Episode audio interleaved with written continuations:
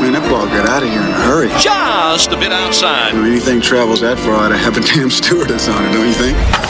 It's time for Powell at the Park. One constant through all the years, Ray, has been baseball. Cubs, Sox, all your Chicago baseball news. Dynamite drop in money. Here's your host, Kevin Powell. Play ball.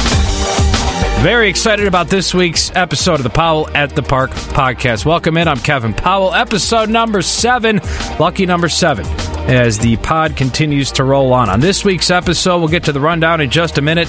Paul Sullivan, of course, everybody knows that name. If you're listening to the podcast, you probably means you have some sort of interest in Chicago baseball. Paul Sullivan, of course, with the Chicago Tribune, been covering the Cubs and Sox for many years, covers all of baseball. We'll touch on this, um, uh, on the incredible amount of postponements we've seen so far this season, most ever before May 1st, 25 through Wednesday. Uh, Cubs have dealt with it. Sox have dealt with it. It's been a pain in the ass for a lot of teams, and it hasn't been all that fun for fans. So I talked to Solly about his thoughts on what uh, Major League Baseball can or should do to kind of fix that problem. And Anthony Rizzo had some some comments about how he thinks that they should play less games. There should be some scheduling changes, and um, we'll get into that a little bit uh, with Solly. And we'll also talk to the author of a new book called The Performance Cortex, The Performance Cortex, How Neuroscience is Redefining Athletic Genius. Some really interesting stuff, some high praise for um, for Zach from impressive authors and writers, including Jeff Passan from Yahoo Sports. He had this to say The brain is the last untapped resource for athletes, the final frontier for sports analytics. Zach Schonbrun's riveting look inside how players' minds truly work and how that knowledge is being used to reimagine the games we play fires with the efficiency and efficacy of a synapse. Uh, it's really interesting stuff. We'll get into that. It's pretty deep. It's pretty nerdy. It's pretty baseball nerdy. It's nerdy on a whole lot of levels, but it's some really interesting stuff. And we've seen teams try to get advantages in basically every aspect of the game for baseball and really in every sport. But this takes a close look at how basically how hitters are able to do what they do. I mean, how often are you sitting around with your friends and like, man, if I could just one time, you know, turn on a 95 mile per hour fastball and send it into the left field seats? Like, how do they possibly do that? So we'll we'll talk about that a little bit and talk about the difference of, of those gifted athletes. And it's not just a physical thing; it's not. It's mental, and they're, they're looking into that with some brain imaging and some high tech stuff that seems uh, kind of futuristic. So we'll talk about the book with Zach, but we'll start with, as we always do here on the Powell at the Park podcast, with the rundown. So on this week's rundown, I wanted to touch on Javi Baez for a second because he's just really incredible, and he does have these ebbs and flows we've seen where he strikes out a whole bunch. Uh, he struck out 144 times last year, but he always seems to find a way to do something incredible, whether it's defensively or at the plate. And right now, Javi through Wednesday, April 18th, has five homers, 16 RBIs. He is batting just 235, but he has an OPS over 1,000. His OPS plus 169, which is very nice, but that's absurd. And he, he's he's hitting for power. That's that's really, you know, he's got he's got 12 hits on the year. Three of those are doubles, two of those are triples, and five of those are homers. So all but two hits have have been extra base hits. It's, it's, it's, pretty wild. I love watching Javier Baez play. He does incredible things, and um, you know, it's the consistency with Baez. I think that we all are kind of looking for because he does go on these streaks, but right now he's on a hot streak and he is fun to watch. I know many Cub fans have him at the top of their list as, as favorite players. Uh, understandably so. He's got a flair for the dramatic. Javi Baez off to a hot start. Also, uh, this week, some news that Eloy Jimenez is finally being sent to Class AA Birmingham. He had been rehabbing a pec muscle injury, which Rick Hahn didn't say anything was anything too serious. Um, being a little bit overly cautious, so he was in ex- extended spring training. There was also news that the Sox finally cut 2012 first round bust Courtney Hawkins who many had high hopes for, but he's no longer with the organization. And Eloy Jimenez will start um, reporting to Birmingham this week, so fans can finally live stream his games, try to check in on as many at bats as Eloy Watch officially kicks off. We talked to Rick Hahn about a month and a half ago on this podcast. I think it was the first or second episode. And just want to revisit that because I just kind of asked him, you know, I said, look, there are anyone who's seen him up close, anybody who had a chance to see what he can do at spring training, his phys- physical stature, his actual performance at the plate, it was it was a small sample size, but everybody was just wowed by him. Um, Rick Hahn had this to say when when I told him that and kind of wanted to get his impressions on Eloy from the spring.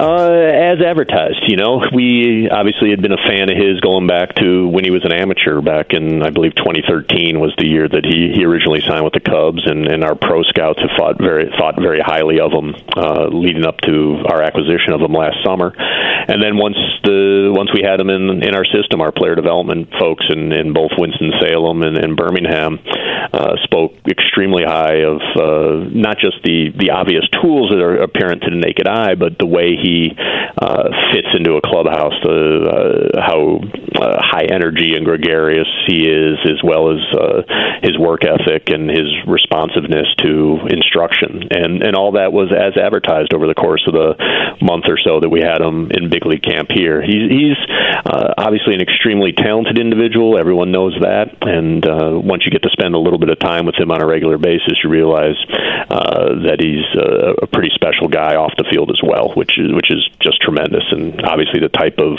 the type of individual we want to have representing this club. That's Rick Hahn, White Sox general manager on Eloy Jimenez. And um, I think all of us are just really looking forward to see what Jimenez can do. And uh, eventually, maybe we'll see him up at the majors at some point this year. Um, that is the rundown. Also, in the rundown, I do want to do a segment on these uh, postponements and how crazy it's been. But I get into that with Solly quite a bit, so we'll touch base with uh, with Sullivan on that. But that's the rundown for Week Seven. The first guest on this week's episode, the great Paul Sullivan, had a conversation with Solly about Wrigley renovations, the start of the season for the Cubs and Sox, and all about all these crazy postponements, 25 of them so far before May 1st, most ever. So I uh, had a great conversation with Paul Sullivan. We now are joined by Paul Sullivan from the Chicago Tribune. If you know Chicago baseball, you know that name. Sully's been covering both the Cubs and White Sox for a long time, many years. He does it well. He's a must read at chicagotribune.com in your local paper. Follow him at PW Sullivan on Twitter. Paul, thanks for joining the podcast. Appreciate it. Thanks, Kev. And uh, before we get into this episode of the pod, the Tribune has a new baseball podcast as well that I think everybody should check out. The Deep Dish Baseball Podcast with yourself, Teddy Greenstein, and Dan Wiederer. Um, what can people expect there? How often? Where can they listen? All all those uh, sorts of good things. Well, you're asking a lot of questions here. well, I've done my research. Fortunately, you guys are at uh, ChicagoTribune.com, iTunes, yeah, Google Play. I know that. I assume it's on our website. yes. Well, anywhere you could find podcasts, you could find the Deep Dish Baseball Podcast. Yeah. I'm sure it's good stuff there. Yeah. Um, and Teddy and Mark Gonzalez also is uh, is part of the podcast. So it's kind awesome. of all the baseball writers and. Uh, Teddy is like their uh, host, I would say. Okay, Cool. Well, uh, if you if anybody loves baseball out there, be sure to check out the Deep Dish Baseball podcast. The whole Tribune uh, baseball team, sports writers will all be on that throughout the year. Um, Sully, let's start with with the incredible amount of postponements we've seen this season. Twenty five so far, most ever before May first. Um, and then, of course, there's news with with Rizzo this week. He tells Cap that he thinks there should be uh, it should be a, a shorter schedule. There should be less games, and some people people completely agree, and some people, of course, go all up in arms about it. What are your thoughts on that, and how do they combat this moving forward with this? Eh, you know, is this just sort of a weird baseball thing where we, you know, we don't see this often, or is it something that Major League Baseball does need to address moving forward with a with a completely reimagined schedule or even a shorter season? Well, you'd like to see them have an imaginative schedule. I don't think a shorter season is is going to be in the cards just because of the fact that. Uh, you know, if you're taking away, they, they say eight games, so four home games. You know, it's not like salaries are coming down, so uh, you know they got to pay these guys. So I, I don't see it happening. I don't know. I, I I know everyone seems to be for it, especially in April, but uh, I I, I still think double headers are the way to go. Um, they don't like to play double headers for obvious reasons. It's a long day. Uh, you you know you have to have two games. You have to clear out the stadium. It's just kind of a pain for everyone.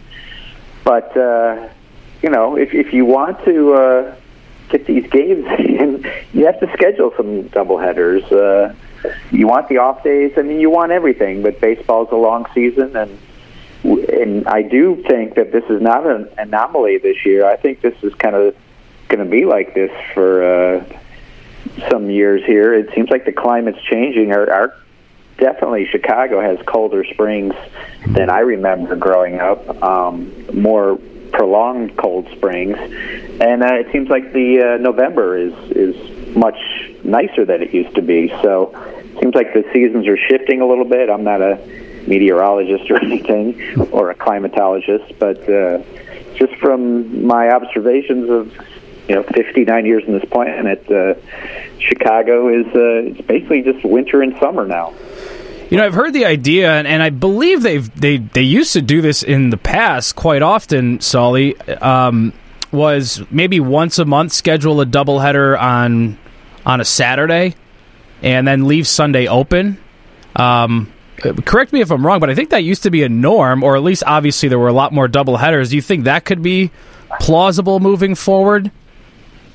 Um, yeah, I'm looking at a schedule here from uh, 1973, and uh, actually the the Cubs played a doubleheader.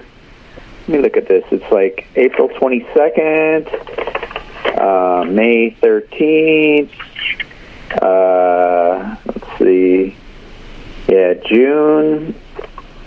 Yeah, they they scheduled at least one a month back in the '70s. It seemed like, and uh, it, no one was bothered by it. I mean, it was a. I guess the games went faster back then, but um, I remember going to them as a kid, and I, I loved it. But uh, you know, nowadays, uh, no one wants to be at the ballpark for eight hours. It's right. Well, that's, I don't know why. Well, yeah, yeah, and that's and that's part of it too for me. Like, well, one, we can factor in the length, the average length of these games. It's just like it seems everything Major League Baseball Baseball's tried to do hasn't really even helped. Um, three hour plus games over and over every night. It's not exactly. Um, you know, working with the current younger demographic who have, like to watch the NBA, that takes two hours and 20 minutes to complete a game. So you factor in that, that's seven hours of baseball for a doubleheader. Um, so I guess yeah. that gets factored into the equation as well.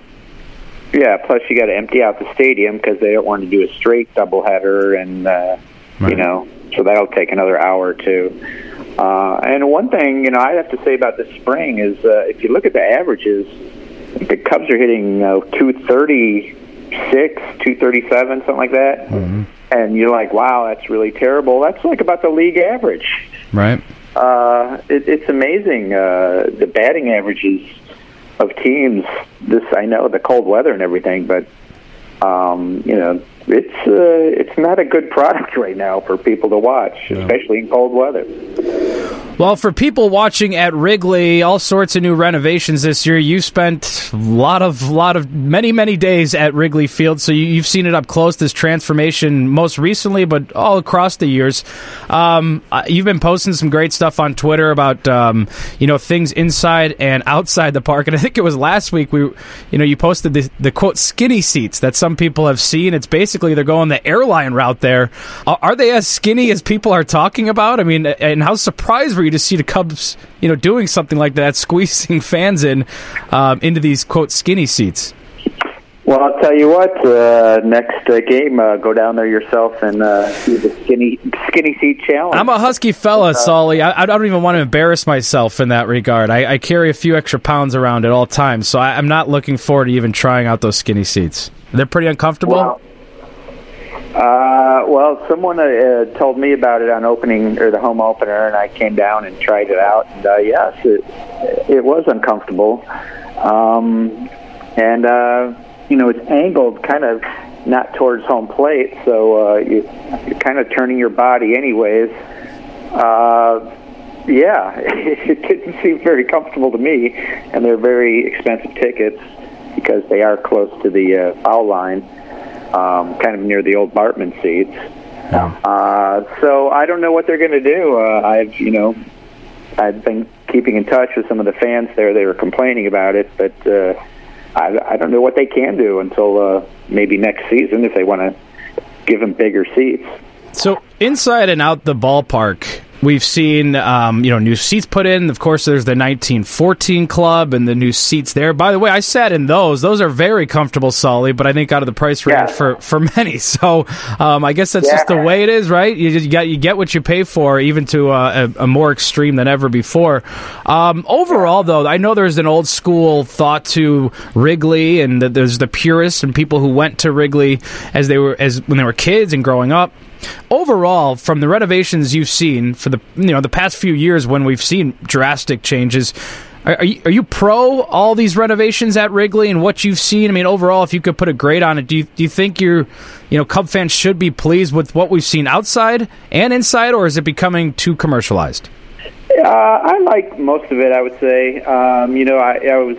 Uh, I went down to check out the 1914, and uh, I thought it was pretty cool. I mean, I don't know anyone that would be able to afford to to go to the club, but uh, you know, I think that's kind of a normal thing in baseball now. Well, in all sports, the Hawks don't they have some kind of fancy club at the stadium at the UC and. Yeah. Uh, Multiple you know, the. White Sox. The White Sox have had a club at uh, Sox Park for years, so it's it's nothing new. It's just uh, more expensive because uh, it's the Cubs. Uh, um, you know, the video board I, I wasn't too crazy about. I think they could have gone without one, but uh, I do look at it, and uh, you know, some of it's pretty good. Uh, a little too loud. That's my major complaint at this uh, Wrigley is that uh, they won't turn the sound down for anything, um, and you can't even hear the person next to you. But uh, no one wants to listen to me about about that one. I've complained about that since uh, the new I- sound system came in 2015, maybe. Um, that's just like, oh, you're just old. So.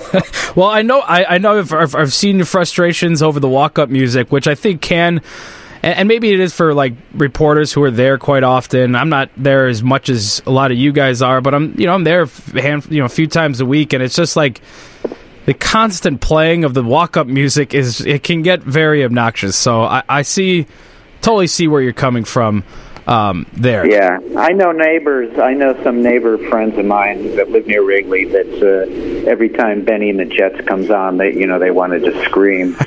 um, and nothing against you know Mrs. Uh, Zobe. Yeah. It's just that you know we've heard the song so Yeah, often. I'm I'm I'm with you on that one. Um, let's. Uh, oh, by the way, I saw you posting pictures of uh, tacos from Big Star. I went to the uh, original Big Star in Wicker Yeah. Park the other day. The chicken tacos are underrated. I normally go. Oh, I man. normally go pork belly, but those chicken thigh tacos are dynamite from there. Oh, I'll try the pork belly next time. It was my first time, and you know, honestly, I didn't know anything about Big Star, and uh, Mm. I made the faux pas of asking him to turn on the uh, TV, and they're like, uh, "No, no, that's not happening." And I said, "Well, why not?" They're like, uh, "Well, we only turn it on for Cubs games." And I'm like, "Well, the Cubs games postponed." Right. Well, that's too bad. So they won't go. They won't go White Sox at all, at all. Hawks, they won't go Blackhawks. Uh, they won't turn on the NBA playoffs. Oh my. I'm like, Okay. And I said, "Well, why do you have the TVs there? I mean, it really makes sense." He said, "Well, it's kind of a we're not really a TV bar. We just did it as a concession to the Cubs because Yeah. You know they some somebody did something to get the the star that pretty prime real estate there right across Right. from it. Yeah. But uh, the very good. I, I like the yeah, the food was good. Yeah, the original one in Wicker Park, no TVs, just very kind of stripped Yeah. down. It's a bar, drinks. It's actually a really cool place. Food's delicious. So, um, yeah, Yeah. try the pork belly Wicker next time. Thing? Yeah, it's a yeah, it's like a hipster thing, kind of. You know, no TVs anymore. They're trying to like fight the millennial stigma about uh, you know everybody sucked into their phones and TVs and actually encourage conversation. So it's kind of cool, actually, Yeah. but it is kind of a hipster Wicker Park thing. Yeah, I didn't mind it, but uh, you know, I. But in the middle of the day when the Cubs are postponed, put the socks on for crying out loud. Yeah, it's Chicago. I mean, Yeah. Um, well, speaking of the Sox, y- y- you had some interesting thoughts in uh, one of your recent pieces this week about you know the Athletics did this free ticket giveaway, and there was a ton of fans, of course, that showed up. Um, I, I love the idea, but I think you can't obviously overdo it because the argument teams are always going to make is well, we don't want to we don't want to water down a brand or whatever. You have to have some respectability, whether you're selling these tickets for five bucks or seven bucks. Um, I love the idea. I think they should do it maybe once a year. Find like a look at the numbers from past years and say, okay, when when's a dead time of year, and let the fans in free. I, I'm all for it. Uh, yeah, I mean, in, in theory, it sounds uh, like a great idea. The, the White Sox thing, though, and you know, I didn't really get in depth on it, uh, but uh, if uh, if they did in the summer, you know, they would be taking away their like prime time of selling tickets because, as we know, Right. they don't. No one, no one goes to the games when it's this cold, unlike the Cubs. But when it's nice out, you know, people will. Hey, I think I'll go to the Sox game today. So you're kind of like screwing yourself if you do it during the summer, and if you did it right now, I don't think they could fill the place. Yeah, So uh, I, could backfire if you give away free tickets and nobody shows up.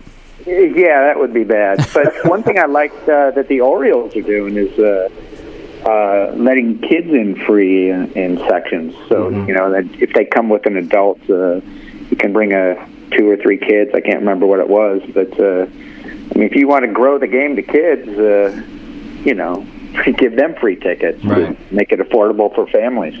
Yeah, this is from your piece. So the 20 highest attended games at the 27 year old ballpark, 14 were interleague games against the Cubs, five were postseason in uh, 93 2000. Um, and the um, all Star game ballpark uh, renovations, of course, reduced in 2004, so a lot of those don't factor in like the 05 stuff. But obviously, Yeah. those Cubs games are, are, are premium. So, um, but I'm all for creativity and teams kind of mixing things up and getting fans in the uh, ballpark. In terms of just the baseball aspect stuff, uh, Sully, I guess just an impression from each team. I know it's early, so um, there's kind of this waning period where we're, you know, like as Joe Maddon said, give me 25 games to a month before we kind of really critique this team. But um, I guess let's start with the Cubs. Anything, one thing stand out to you, whether it's positive or negative? Well, I mean, it's the runners in scoring position thing. Uh, not very good. I think it's under 200 last I checked. Um, I didn't. I don't know what it was after yesterday, but that you know didn't add to it. Um, and the White Sox, uh, for sure, are even worse than the Cubs. Uh, I would. I would think. But uh, that stands out to me because I, I think they do have a good hitting lineup. Uh, the starting pitching has been spotty, obviously. Um, I'm going to have to uh, give them the benefit of the doubt that uh, pitching uh, in this kind of weather is really, you know, not really uh, good for a pitcher. Uh, but uh, otherwise, you know, I mean, they're hanging they're hanging around 500. I think uh, there's nothing definitely to panic about. Uh, it's going to be the Cubs, probably the Cardinals, and uh, Brewers, and maybe the Pirates. Even uh, looks like they're pretty decent. He's Paul Sullivan. You know the name. He covers Chicago baseball. He does it. Uh, he does it very, very well. One of a must-read stuff. ChicagoTribune.com. Uh, pick up your local paper. Uh, paper. And again, follow him on Twitter at pw Sullivan and the Deep Dish Baseball Podcast. Teddy Greenstein, um, um, Gonzo, uh, uh, Sully will be on it. Dan Wiederer, the whole Chicago Tribune uh, crew out there. So, uh, Sully, really appreciate you uh, jumping on. Hopefully, we can have you uh, gone again in the in the future, and we'll talk some more baseball. Thanks for having me. That's Paul Sullivan. Really appreciate him jumping on the podcast. Big fan of, of Paul's. Uh, you know, I love the way he finds a way to incorporate old stories and anecdotes from his years of covering baseball, but he also finds a way to tie that into current events and current things going on baseball. So to me, it's Sully stuff is must read, as it is, I know, for, for many out there. All right, up next, this is our first book interview for the podcast, and it's an interesting one. It's called The Performance Cortex How Neuroscience is Redefining Athletic Genius. Zach Schonbrun is the author, and he was kind enough to jump on the podcast and talk about his new book. We're now joined by Zach Schonbrun. He is, uh, you can read his stuff at the New York Times, really all over the internet, does some great work covering baseball. Um, must read stuff. You can follow him on Twitter as well at Z S C H O N B U R N. And Zach has a really impressive and really interesting book out called The Performance Cortex How Neuroscience is Redefining Athletic Genius. When I read that title, I didn't I didn't have to see much more because it immediately piqued my interest, Zach. I'm glad to hear, it, Kevin. Uh, thank you very much for having me. Yeah, we'll, we'll dive into basically what this is and um, you know, it's it's really interesting because we see teams in, in all sports, and particularly in baseball, with the way analytics and metrics are used these days, teams are trying to get a competitive edge in just about every aspect. And the next competitive advantage is what you've kind of detailed in this book, which is brain imaging. And the best I can do, thankfully you're here, because basically the best I can do to explain it is it's like using a hairnet that looks like it's out of a sci-fi movie to to do brain imaging and see how the the, the brain works in athletes and specifically elite athletes. Would you say that's accurate description um, in terms of like where this whole project of neuroscience analytics is going? Yeah, and your and your description is fairly accurate. In fact, I described it uh, that way myself as a hairnet. And and the the, uh, the equipment you're referring to is an EEG or electroencephalogram, and that is the equipment that this company Decervo has been using to quantify and assess the decision making ability of professional baseball hitters. And and I I found Decervo in 2014 um, in, an, an alumni magazine that I was scrolling through, and I and these they were still students. They were postdoctoral students at Columbia, so doing research in a laboratory, but also they had started this business to try and consult uh, with Major League Baseball teams using neuroscience, neuroscience, and and so you know I had heard about brain gaming and cognitive training, and and obviously you know sports psychology and mindfulness has been a big topic in, in sports in recent years, but this technique, uh, which was actually using a neuro imaging equipment EEG and and specifically uh, trying to quantify and and basically provide teams with data about the way neurons are firing in the brain. It just seemed it, it seemed another level and and definitely you know it, to me it represented what could be the future uh, in sports and so that's how I I got interested in finding out what they were doing and and obviously started on this path toward my own understanding of, of the way that the brain is involved in in uh, not just uh, our movement on an everyday basis, but the elite movers among us, those who uh, we we pay to watch uh, perform on the sporting fields. Well, that's why I found it so interesting because you can measure reaction, you can measure physical activity, and adjustments can be made. If physically, technique wise, for baseball players, they can use certain exercises to strengthen a certain area of the body when it comes to the brain, so so how do they take this information, I guess, and and apply it to okay, well, how do we make an average or above average athlete elite? Are there certain tools they're developing with this information? Are there certain techniques they're developing that can eventually be applied to get the same sort of mental reaction that elite athletes do into average or, you know, just your regular Joes like you and I who play softball on the weekends? Like, is that the, the long term goal here, or is it just basically at this point figuring out how some of these brains work? Yeah, I mean, I think there there are two ways that, that teams currently are trying to figure out how to be how to use this, and one is training, as you mentioned, um, and, and trying to improve the hitters that they currently have, using this as basically another source of information to say, okay, this guy might not be reacting, or or this. It's it's not so much reacting; it's a yeah. decision. It, it, they're making a, a a decision to swing or not to swing, and you can possibly use that information. Uh, say he's not deciding on a fastball or a curveball in in in the right amount of time, we can maybe improve that. So that's one avenue, and then the other avenue is as a scouting or assessment tool. You can, um, by you know, you have to have enough data there in order for you to make you know an accurate assessment. But if you have if you have enough players that you can say, okay, these guys all responded to pitches within 350 to 300 milliseconds, and that corresponded to a 300 batting average, then maybe I can start to look for that that baseline and say I'm only going to draft or, or scout players that that fit that that profile. And so that could also be the future. I'm not saying that they're going to completely eliminate anybody who doesn't fit into that into that baseline, but it's just another metric to be used in scouting and analyzing. And, and you mentioned uh, talking about how we can see um, you know, physical, the physical nature of our of our performance. What really struck me about what DeCervo was doing, and what I think is is you know going to be more why it's going to be used more in the future is because these guys with the EEG they were able to delineate when a decision was made even when the hitter does not swing. Mm. you know when he when he just sits there and does not make any movement there it still is a decision. It's it's a decision not to swing. So there are neurons activating and you can register and that registers as an activation in the EEG so um, that's one uh, thing that was really interesting and I think is, is interesting to teams as well. That's what struck me the most too. Is that it, kind of what I said before? Like we we it's so easy to measure reaction and seeing what a guy does with a swing or you know. Um, and I know this is more swing oriented, but even like with with pitchers and things like that, and, and kind of the um, you know their techniques and motions. It that that's what stood out to me most reading. By the way, there is an excerpt from the book at uh, NewYorkTimes.com, and if this podcast doesn't win you over to go check this book out, I highly recommend reading that because just you get a little taste of this, and I, I promise you'll be completely enamored with it.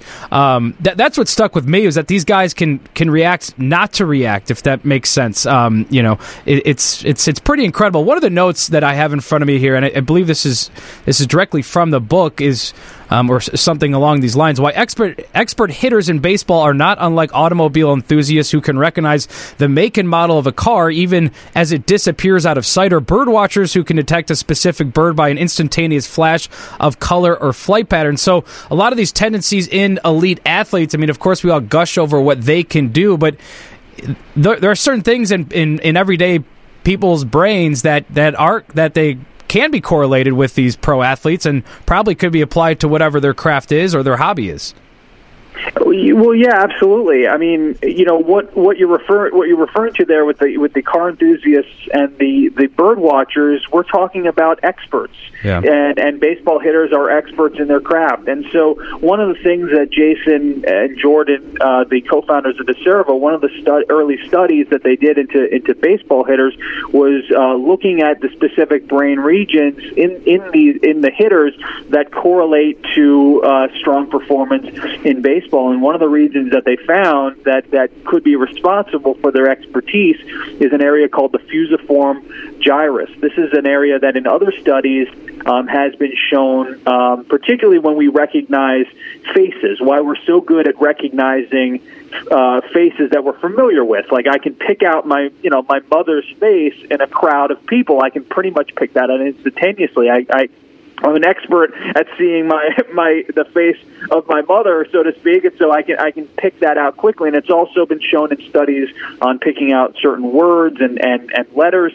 And it's also been shown in studies involving car enthusiasts, bird watchers, uh, chess grandmasters, and now baseball players. And so that particular brain region is essentially uh, a trigger to the motor system to react, and it, it activates in a way in these experts that's different than non-experts or novices. And so it kind of is like that. It's like a tripwire. It it, it gets things in motion much more quickly uh, than perhaps other people who are not as fast as recognizing things. So um, kind of interesting. Yeah, that was I was going to say it's fascinating stuff. Um, you did mention that there are some teams that have signed consulting contracts. How is this? Where does where do they stand now? This DeCervo, where are they at in terms of getting professional teams on board? Because to me, like at this point where baseball's at, where there's so much advanced analytics and metrics, we saw it on the numbers sorts of things with Bill James so many years ago, and and and all of that.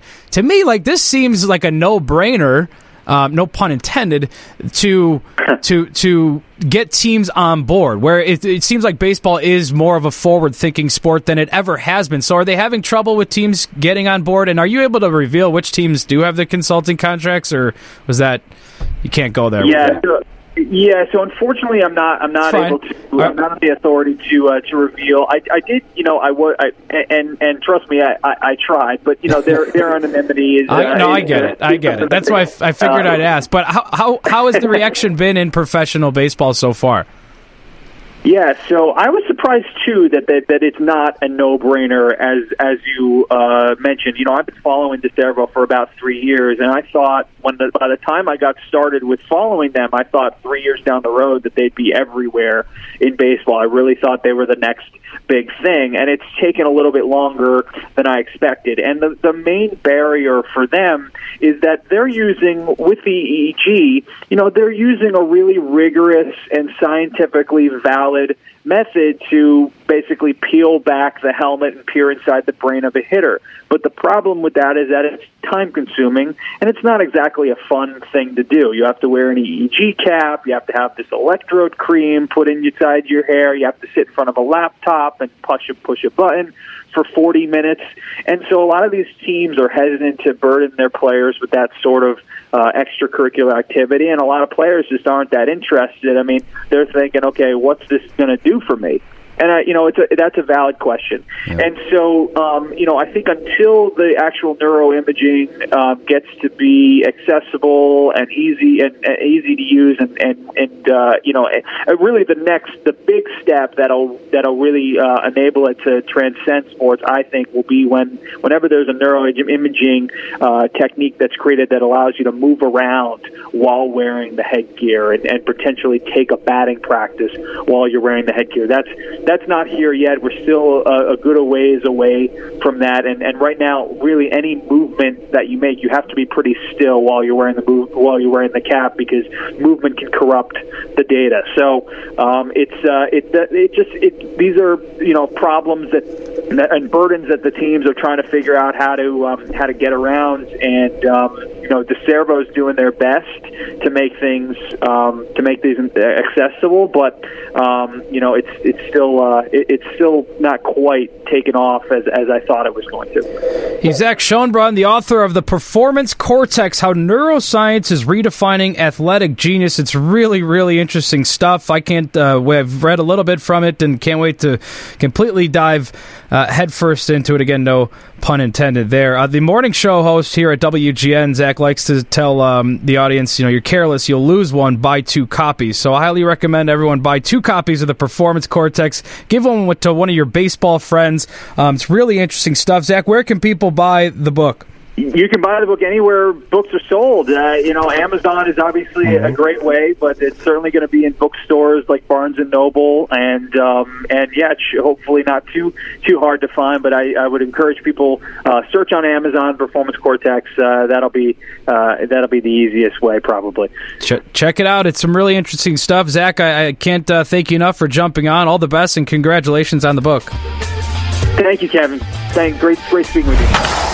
Thank you to Zach Schonbrun. Thank you to Paul Sullivan. Thank you for listening to this week's episode of the Powell at the Park podcast. You can follow me on Twitter at kpowell720, uh, Facebook, Instagram at kpowell720wgn. Would appreciate a follow there. Thank you for listening. Subscribe on iTunes, Google Play. You can also live, listen at wgnradio.com moving forward.